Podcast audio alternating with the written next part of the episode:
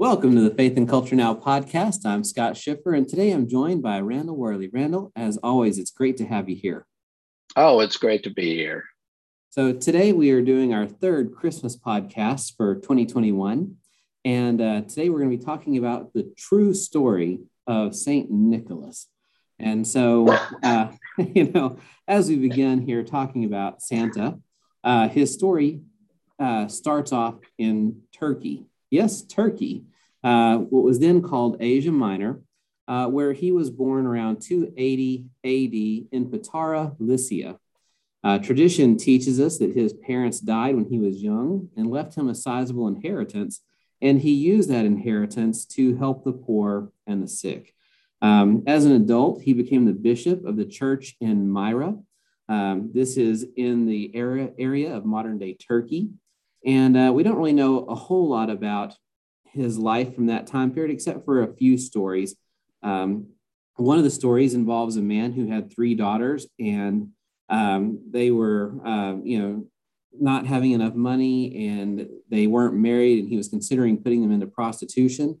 And so uh, Nicholas went by at night and put coins through the windows of the house to essentially help this guy pay his taxes and keep from having to uh, do that with his daughters.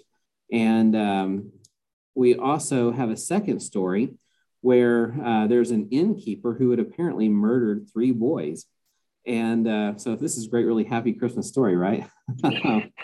uh, he had murdered these boys and apparently dismembered them and stuffed them into barrels. And when the bishop entered the place, uh, bishop being St. Nicholas, right? He uh, sensed the crime and somehow resurrected the boys. Now, uh, as a result of these two stories, he became known as the patron saint of children and of gift giving. And because he cared about these boys, he cared about these daughters, and he um, was known for helping people pay their taxes and, and that kind of stuff. So essentially, those are the main things we know about St. Nicholas. But there's one other thing that I find very interesting about the, uh, the man, the myth, and the legend, and that is that. Uh, in um, the early years of the church, they would call together councils, and the councils would help determine, you know, what should the church teach universally about these different, you know, questions about the faith that would come up. And uh, he was likely uh, imprisoned in AD 303 um, uh, by the Roman government for being a bishop, for teaching and preaching and presenting the gospel. Uh, but was somehow released when Constantine came into power around 313 AD. And then in 325, at the First Church Council, which was held in Turkey, um, he was one of the t- attendees. He was actually listed as the 151st of the 300 total pastors that were at this council.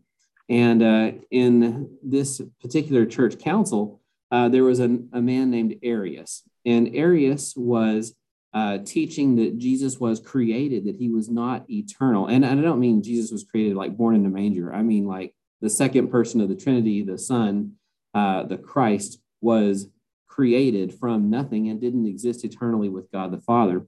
And the church said this is a problem. And the story goes that it was St. Nicholas who, at, uh, at this debate at the council, things got so heated that he actually punched Arius in the face. And so you know, we have this uh, this guy who we now, from tradition, you know, say goes around and brings gifts to children and all this kind of stuff.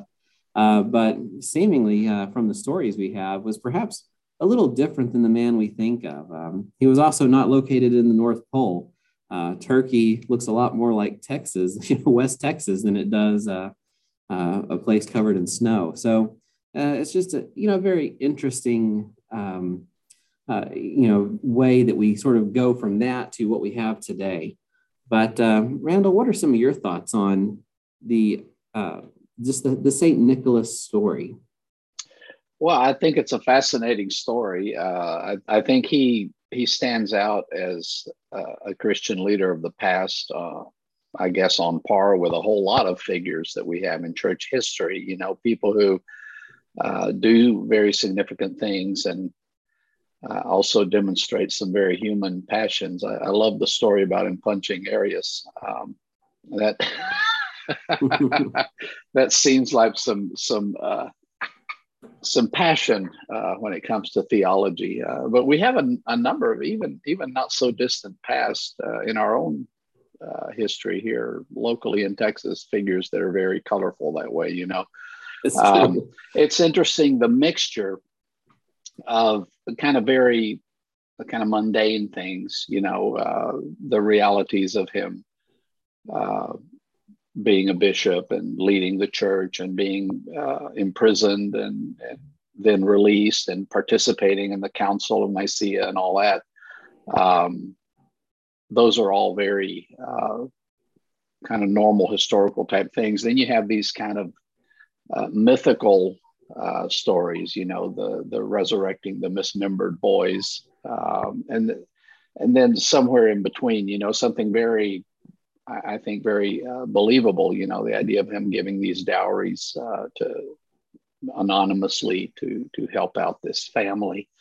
Um, I, I do think that shows us that we have here kind of two layers. We have kind of the historical layer of what's going on with this uh, Christian leader, uh, and then the tendency and the whole idea of venerating the saints uh, that developed in, in the church in kind of mm-hmm. the medieval period, you know, where you start creating these legends about these figures and you start attributing them uh, all these supernatural events so that you have the necessary qualifications to call them officially saints uh, in oh, the yeah. in the nomenclature of the of the church at large. Of course, Paul used saint to describe any Christian. He he didn't uh, he didn't distinguish one from another. Uh, but you have this sense of you need le- legitimizing supernatural events uh, before you can add somebody to the canon of saints. Um, so I, I, think we we kind of see both evidences, and I think looking at it, I've looked a little bit into this that story of the you know, resurrecting the dismembered uh, children is not the only. Uh, there, there are a whole bunch of that kind of stories attached mm-hmm. to to Nicholas. Uh, what's a bit of a mystery to me, and I'm uh, I'm not primarily a historian, so I'm, that's not my strongest area. But um, what's really interesting to me is where did we get from the veneration of a saint to what's going on today. Uh. You know, the jolly, uh, oddly dressed, uh, North Pole inhabited, uh, you know, guy that we all know. Um, do you do you know more about that that side of the story? So I know a little bit more about that side of the story. Um, so tradition says that Nicholas himself died on December sixth, three forty three, and as a result of that day, um, many people would give gifts on December 6th in honor of St. Nicholas. and so, uh, earliest traditions of him, even after the Reformation, uh, have, have this idea where uh, Nicholas is giving gifts out, but it's on December 6th, not on December 25th. And um, there was a, a, Dutch celebration for this called, um, well, it's just a, it was a feast day, uh, uh, but it was on December 6th. And uh, I want to point out something else here, and that is that between AD 1200 and 1500, uh, Nicholas became really known as the person who brings gifts. And so it was sometime during that, uh, that era where this happened. But then in different places uh, around the world, you sort of got these different traditions that started to spring up. And so there's some that I think are pretty interesting, uh, just because they're also a little bit just off off the wall, you know. Um, so uh, in in some traditions, uh, you have baby Jesus actually being the one to bring gifts, and Nicholas being his helper, uh, kind of like Jesus's sidekick. And um, one of these sidekicks is called Rue Claus or Rough Nicholas. Another one is called Ashen Claus, which means ashy Nicholas, which I think has to do with the idea of going through chimneys and you know those uh-huh. kinds of things. Uh, and then you have Pelsnickel, which means furry Nicholas. And uh, these characters expected children to behave or be whipped or kidnapped for their bad behavior. So not only was it that they would bring gifts, but it's like, you know, I mean, we, today we talk about, you know, Santa bringing coal to the bad kids, right? Mm-hmm. Uh, but I mean, back then it was, hey, you know what? You're going to get whipped. yeah. right? Um, and uh, the name of the baby Jesus that was giving gifts was Christenkin or Kris Kringle. And so the idea of uh, St. Nicholas now being named Kris Kringle actually comes from this idea of this baby Jesus bringing people gifts uh, that mm-hmm. developed shortly after the Reformation. Oh, and, wow, uh, that's interesting. In the um, 1700s, um, the uh, Dutch migrated to America and they brought some of their traditions with them. And one of the traditions they had was to set out their shoes the night before so that Sinterklaas or Santa Claus uh, would um, put something in their shoes for the next morning. In um, New England, uh, the feast on December 6th uh, was shunned by many as a wild outdoor party filled with alcohol. And so, as a result, um, many people didn't like to be associated with the December 6th thing. And over the next, you know, 100 years, it sort of transitioned the move to December 25th because people liked the idea of the gift giving uh, in America, but they didn't really like the, especially Christians in some of the New England provinces, didn't like being associated with the December 6th uh, partying that went on, uh, which seems to make you know sense. I mean, if you think about you know Christians not wanting to be um, tied to uh, reputations of big sinful practices, and apparently, right, these parties were pretty out of control uh, mm-hmm. for you know the 1700s, right? So, um, um, in 1809, there was a, a poet named Washington Irving, and he portrays Santa Claus as a pipe smoking man who soars over the rooftops in a flying wagon. Uh, and in this wagon, he would give gifts to girls and boys.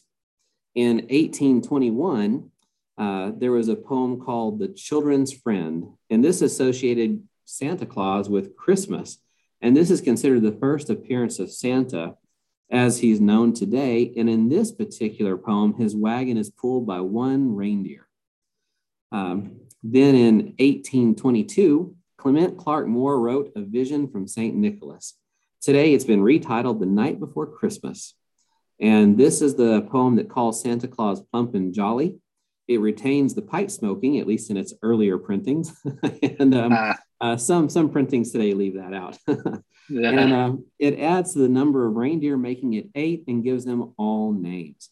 Um, Rudolph, however, did not make his first appearance until 1939, and he was created as an ad for Montgomery Ward's department store. so, all that being said, that's where we sort of get um, get the modern Santa Claus. It was in 1879. So I know I'm backing up a little bit from our 1939 comment about Rudolph, but in 1879, uh, Thomas Nast uh, was an was an artist who uh, published pictures of Saint Nicholas that had him for the first time living in the North Pole. Previously, traditions had him living in Turkey, Spain, Holland, and even in Finland. Uh, and in Finland today, many children still believe he lives in Lapland, which is the northern part of their country. So, all that being said, there's a lot that goes on uh, with these traditions as they change over time. You know, one of the myths that I've heard uh, many times is that, you know, Santa Claus got his red coloring from Coke, and that before Coca Cola made him red, he was green. But if you actually look at historical drawings, uh, he comes in all sorts of colors. Uh, mm-hmm. so there were reds that predated Coke, but I think it was very convenient for Coke at the time. Yeah. Since that's the color of their can. Yeah. can you imagine well, what it would look like if Pepsi would have been the, the one to uh, blue Santa, yeah, or Dr. Pepper. You know, we can have a maroon Santa. That's right. Um, I I think it's helpful to kind of review some of this and realize uh, kind of the story that goes behind all of this. And, and there are, I think, legitimate Christian points of connection. Um, I think the bigger question, though, is how should we interact with this tradition as it now stands uh, as Christians? I, I kind of that's that's kind of what I give a lot of thought to, and as a pastor, um, I've uh, I've often tried to give veiled instructions uh, to parents. Uh, one of my biggest concerns there there are a couple. If I can't help but think about this theologically.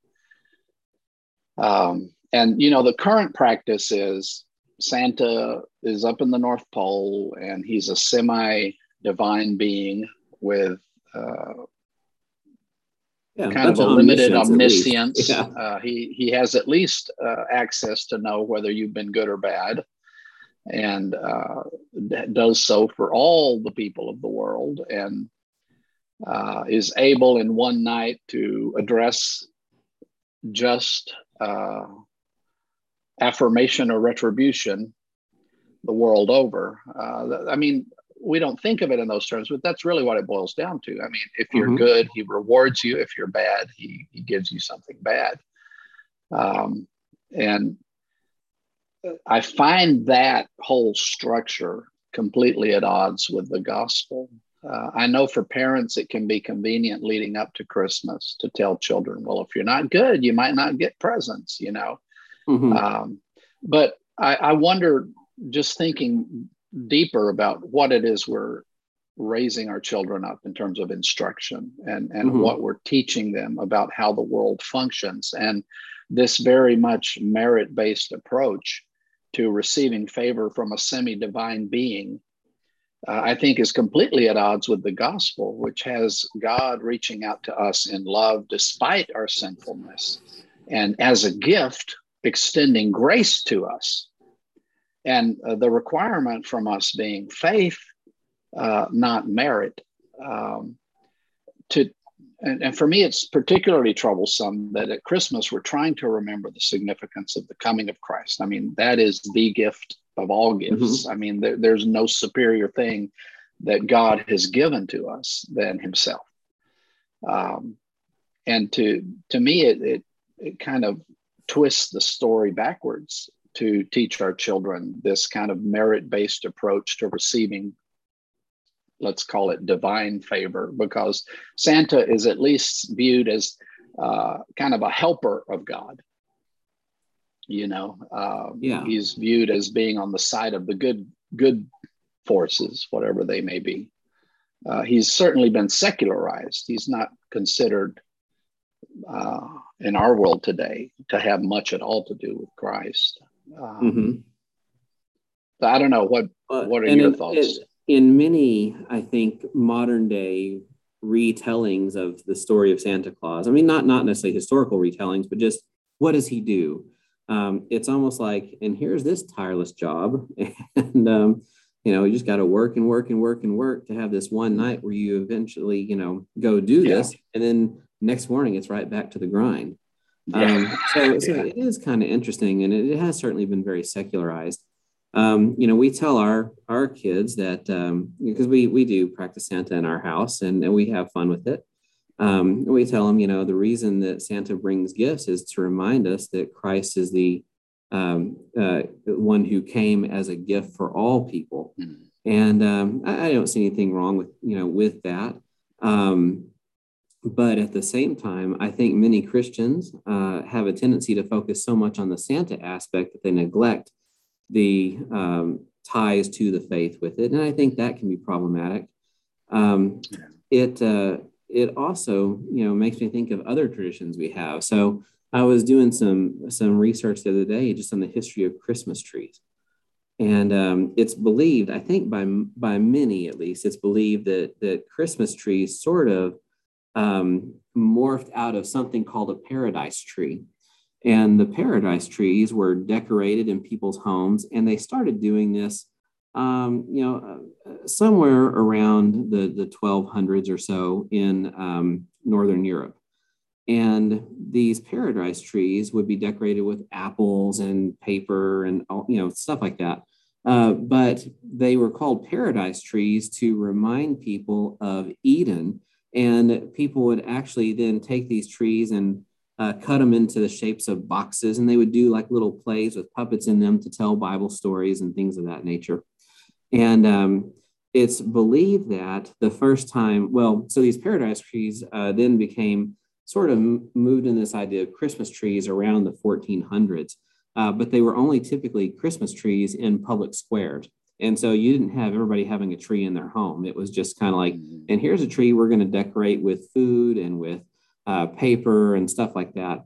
Um, and then it's believed that Martin Luther, the founder of the Reformation, sort of accidental founder, I guess, of the Reformation, um, uh, was walking home one night and looked up through the uh, fern tree and saw some stars, and it reminded him of, um, you know, Christ leaving his throne in heaven and coming to the earth in the form of an infant child. And um, in doing this, uh, you know, he said, you know what, I think I'm going to put a tree in my house to, and I'm going to put candles in it to remind me of this walking event where I'm looking through this tree and seeing these stars. And the candles in the tree will remind me of, um, you, know, so, you know, the fact that Christ came. Um, early on in Christmas traditions, people used candles on trees. I think that led to some homes being burned down. And so probably wasn't the, I, so I think that kind of fell out of favor. And then there were no lights on trees until um, much later, you know, after Right. you mention of electricity and all that. Uh, but um, one of the things I find interesting about Christmas trees is they originally had um, baby Jesus on the top of the tree. Uh, and then that later got replaced by the star to remind us of the star that the wise men followed to look for Christ. Uh, so I was thinking this morning about Christmas trees, and you know, we decorate a tree at our house. I'm sure many, many families in America decorate Christmas trees, and they probably many of them put stars on the top of the tree.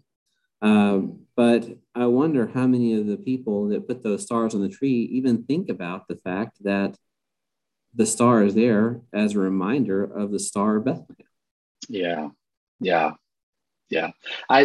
it- It's interesting to me. Uh, there are some people who kind of assume that everything we're doing as Christians at Christmas is somehow something we hijacked from some horrible pagan Mm-hmm. uh, something or other. And it's interesting that that really isn't the case. There are just some very it's just not ancient. Christian traditions uh, tied to this.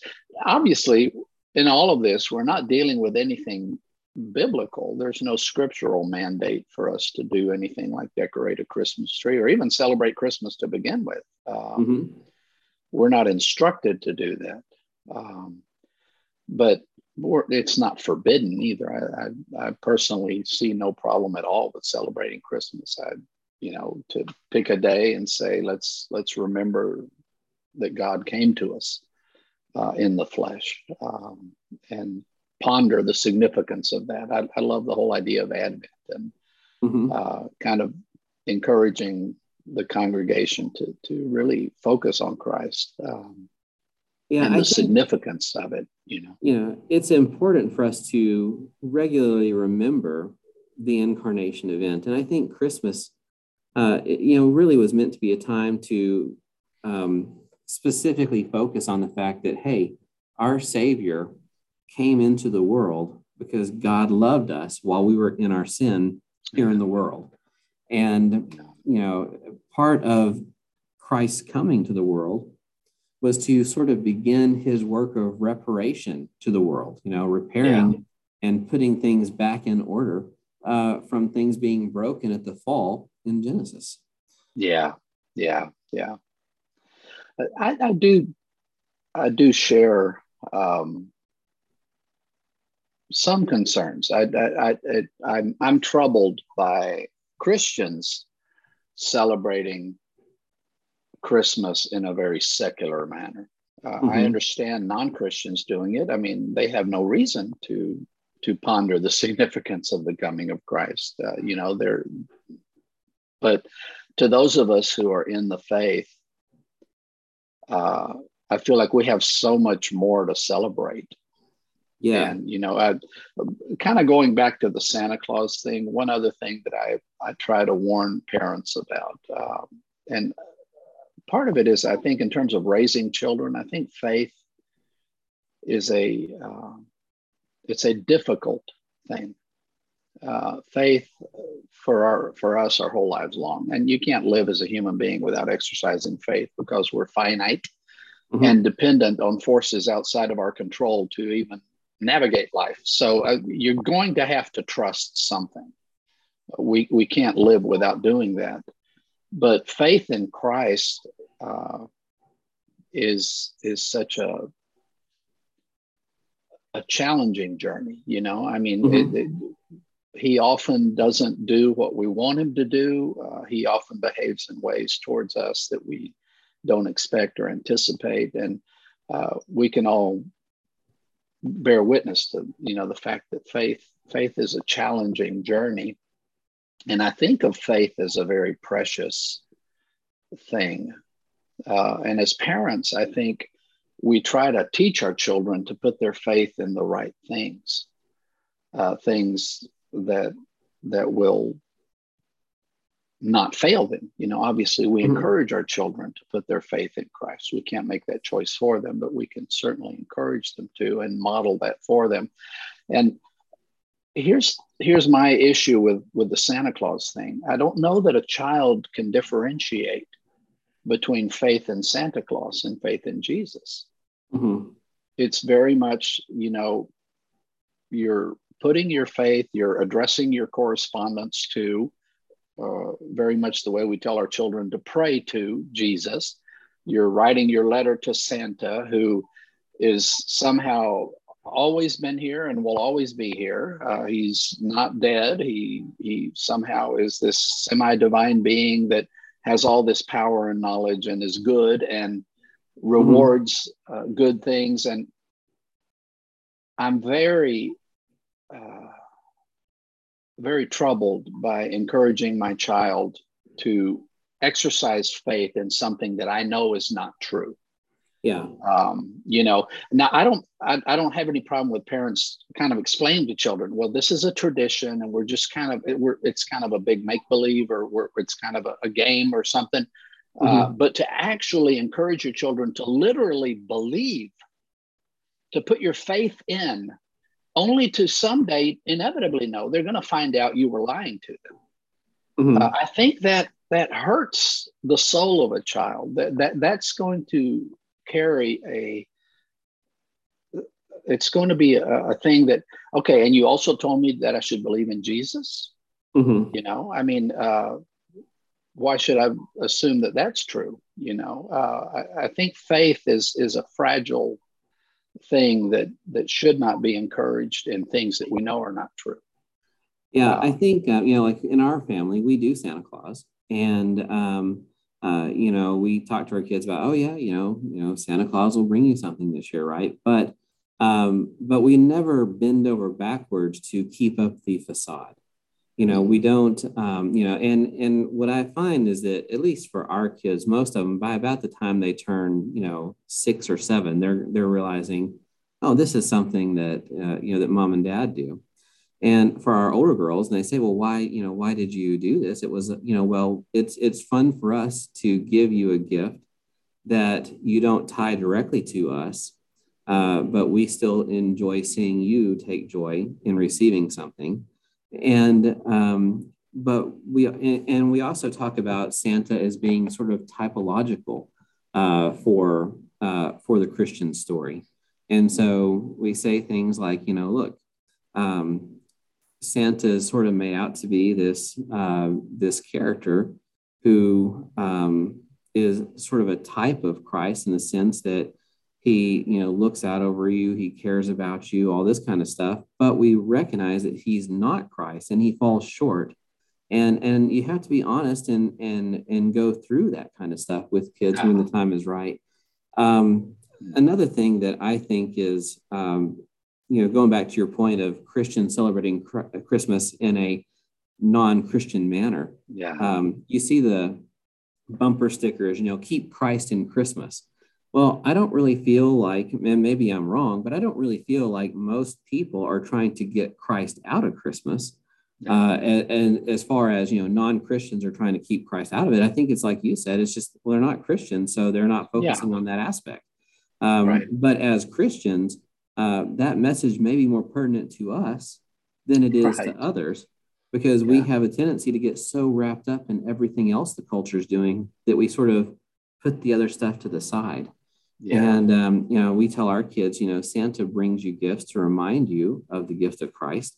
And we tell our kids that um, we give gifts to one another and we give gifts to others in our family uh, as a reminder that Christ is the ultimate gift. In fact, one of our traditions that we do every year is that we read the Christmas story from the Bible uh, before. Uh, well, actually, that's not always true. Sometimes we read it from another book, but only because we've chosen to have one of the kids read it and their reading skill is not quite up to par to you know, be handed an NASB uh-huh. or something. So, uh, but but we read the Christmas story, and uh, we talk about the Christmas story before we do our gift exchanges. Yeah. And I think it's important uh, to help sort of refocus there. And you know, when you're opening your gifts in light of the fact that you've just been reminded of Christ coming into the world, uh, it helps you be a little bit more grateful if you didn't get exactly that one thing you wanted as well. Yeah. So yeah um, you know, there there are things that we try to do to keep Christ uh, as a central focus. Uh, right. I love right. I love Christian music. I love secular music. I love Christmas songs, and I think there are some great Christmas songs that are about relationships and family and fun yeah. and winter. Uh, and there are other Christmas songs that are about the incarnation, and I think we need both. And I think we uh-huh. should I, think we should, uh, you know, sing both and and practice both.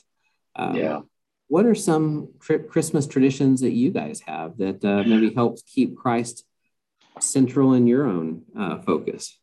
Yeah, I I guess my my growing up was a little bit unique in that sense. You know, my parents were foreign missionaries in Spain, um, mm-hmm. and um, my dad never told us that Santa was a real thing. So we we were never encouraged to think of him as the one who was giving gifts. In fact, what what my parents did with us is as soon as we were old enough, um, we were included in the gift giving. So they would they would set aside a certain amount of money for gifts. They divide it evenly, and then we would draw names from a hat, and whatever name you got, you were buying gifts for that person in the family that year.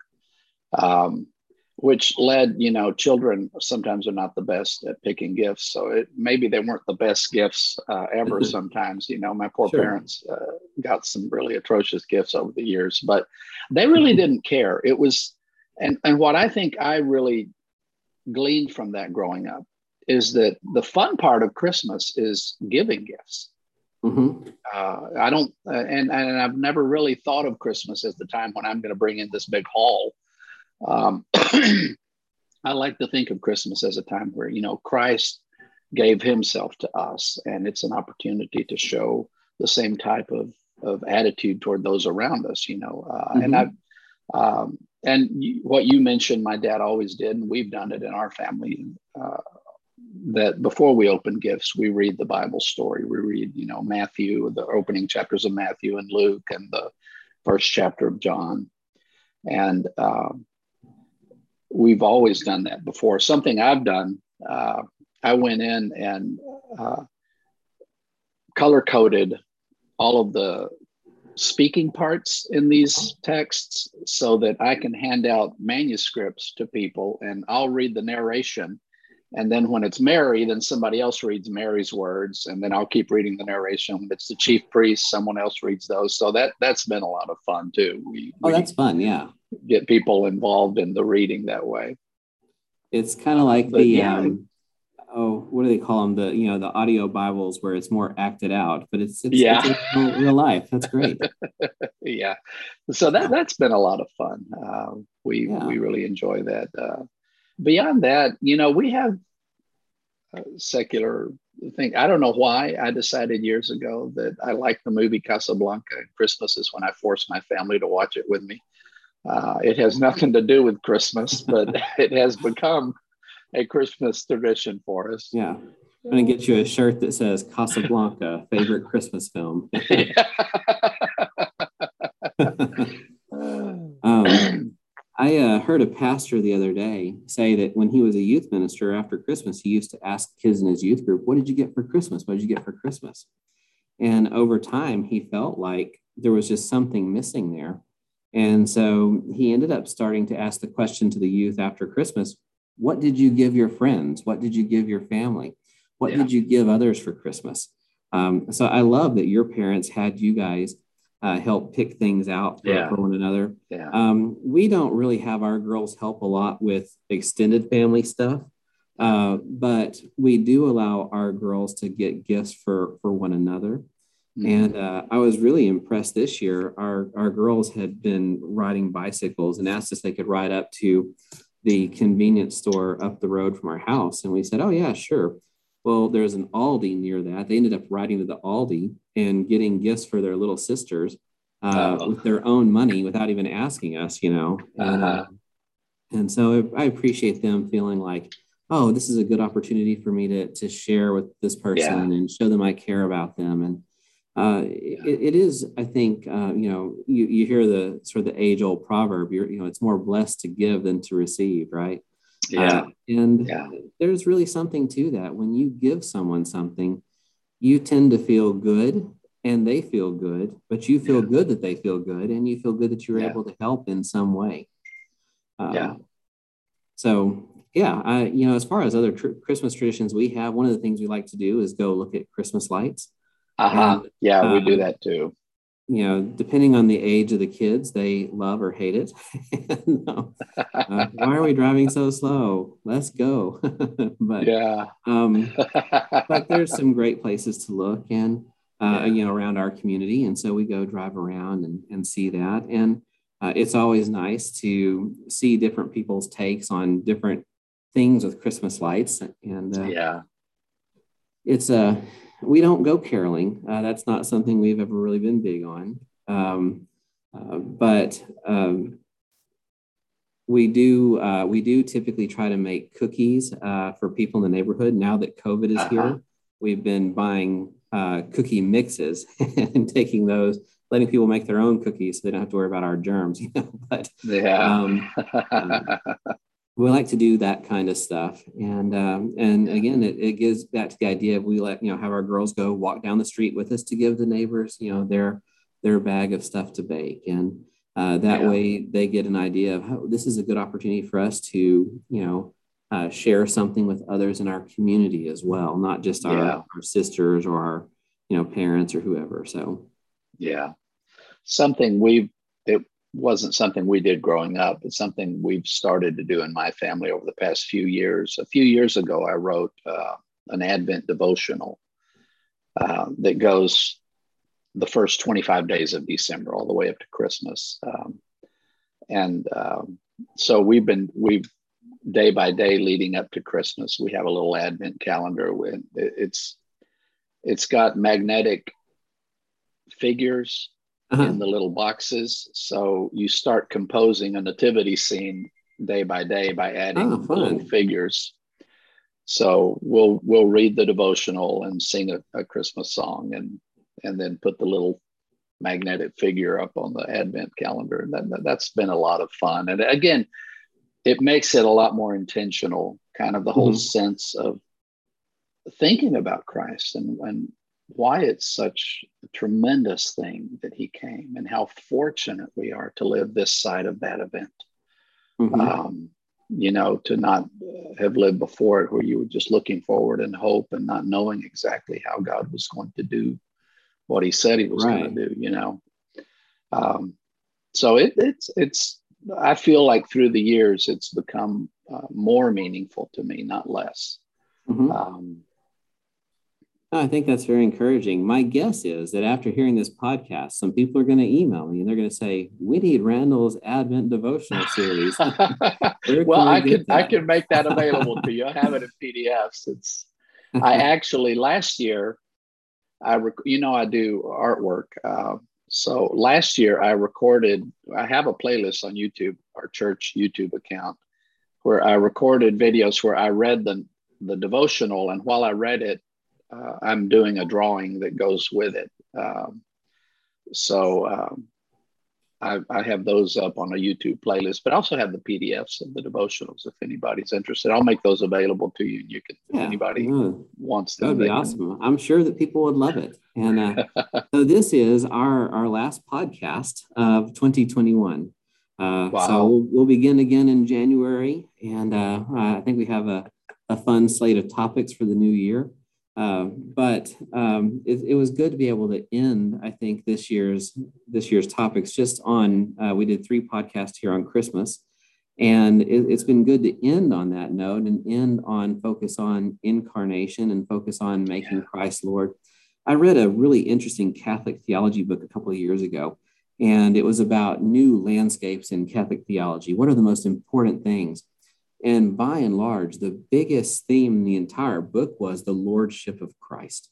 And um, I, I, felt like that was just, um, uh, I think that's an important thing, not only for Catholics, I think it's an important thing for Christians in general. I think it's a yeah. big issue yeah. in, in theology in general. And uh, focusing on the incarnation, focusing on Christ at Christmas is a reminder uh, that while he came as a baby, he came uh, not to remain a baby and remain a child, but he came uh, because he is our Lord. And he was coming to provide a way for salvation. And he was coming to make right all the things that had been wrong uh, from uh, essentially Adam and Eve eating the fruit in the garden to, uh, to today. Yeah. And so uh, if you are listening to this and you're thinking about, you know, some new Christmas traditions you might want to start, uh, you might want to go look at Christmas lights. You might want to begin reading yeah. the Christmas story before you open gifts. You might want to remind your children that the star on top of the tree is to remind us of the star of Bethlehem. Uh, you might want to remind our kids that we are lucky to not have to put actual candles on our trees anymore and burn our houses down. Um, but in whatever Christmas traditions you already have or whatever new ones you choose to adopt. Um, think about how, whatever that tradition is, it can be connected to the birth of Christ and the coming of our Lord. And think about how, in all things that you do for Christmas, that you can point people's attention to the Savior, not because you're down on all the secular stuff, but simply because um, Christ's coming is the reason that we celebrate all this stuff to begin with as Christians. And when we stay grounded in Christ, we don't get so wrapped up in the consumerism and in the commercialism. Um, it's fun to give gifts, but um, you know we have to we have to also be reasonable about how much we spend. It's fun to um, uh, you know, it's fun to decorate, but again, we have to be reasonable about how much we do and how much we go overboard or not overboard, and how much we want to be like the Griswolds with how many lights are on our house, or you know, whatever else. And so, um, you know, just in whatever you do for Christmas, we want to encourage you to to keep Christ um, on the horizon, keep Christ as the central focus, and uh, do whatever you can to point others to Christ and His incarnation as you embrace any other uh, any other traditions. So, uh, yeah. Well, thank you guys as always for listening to the podcast, and we will see you again next time after the holidays on Faith and Culture Now podcast.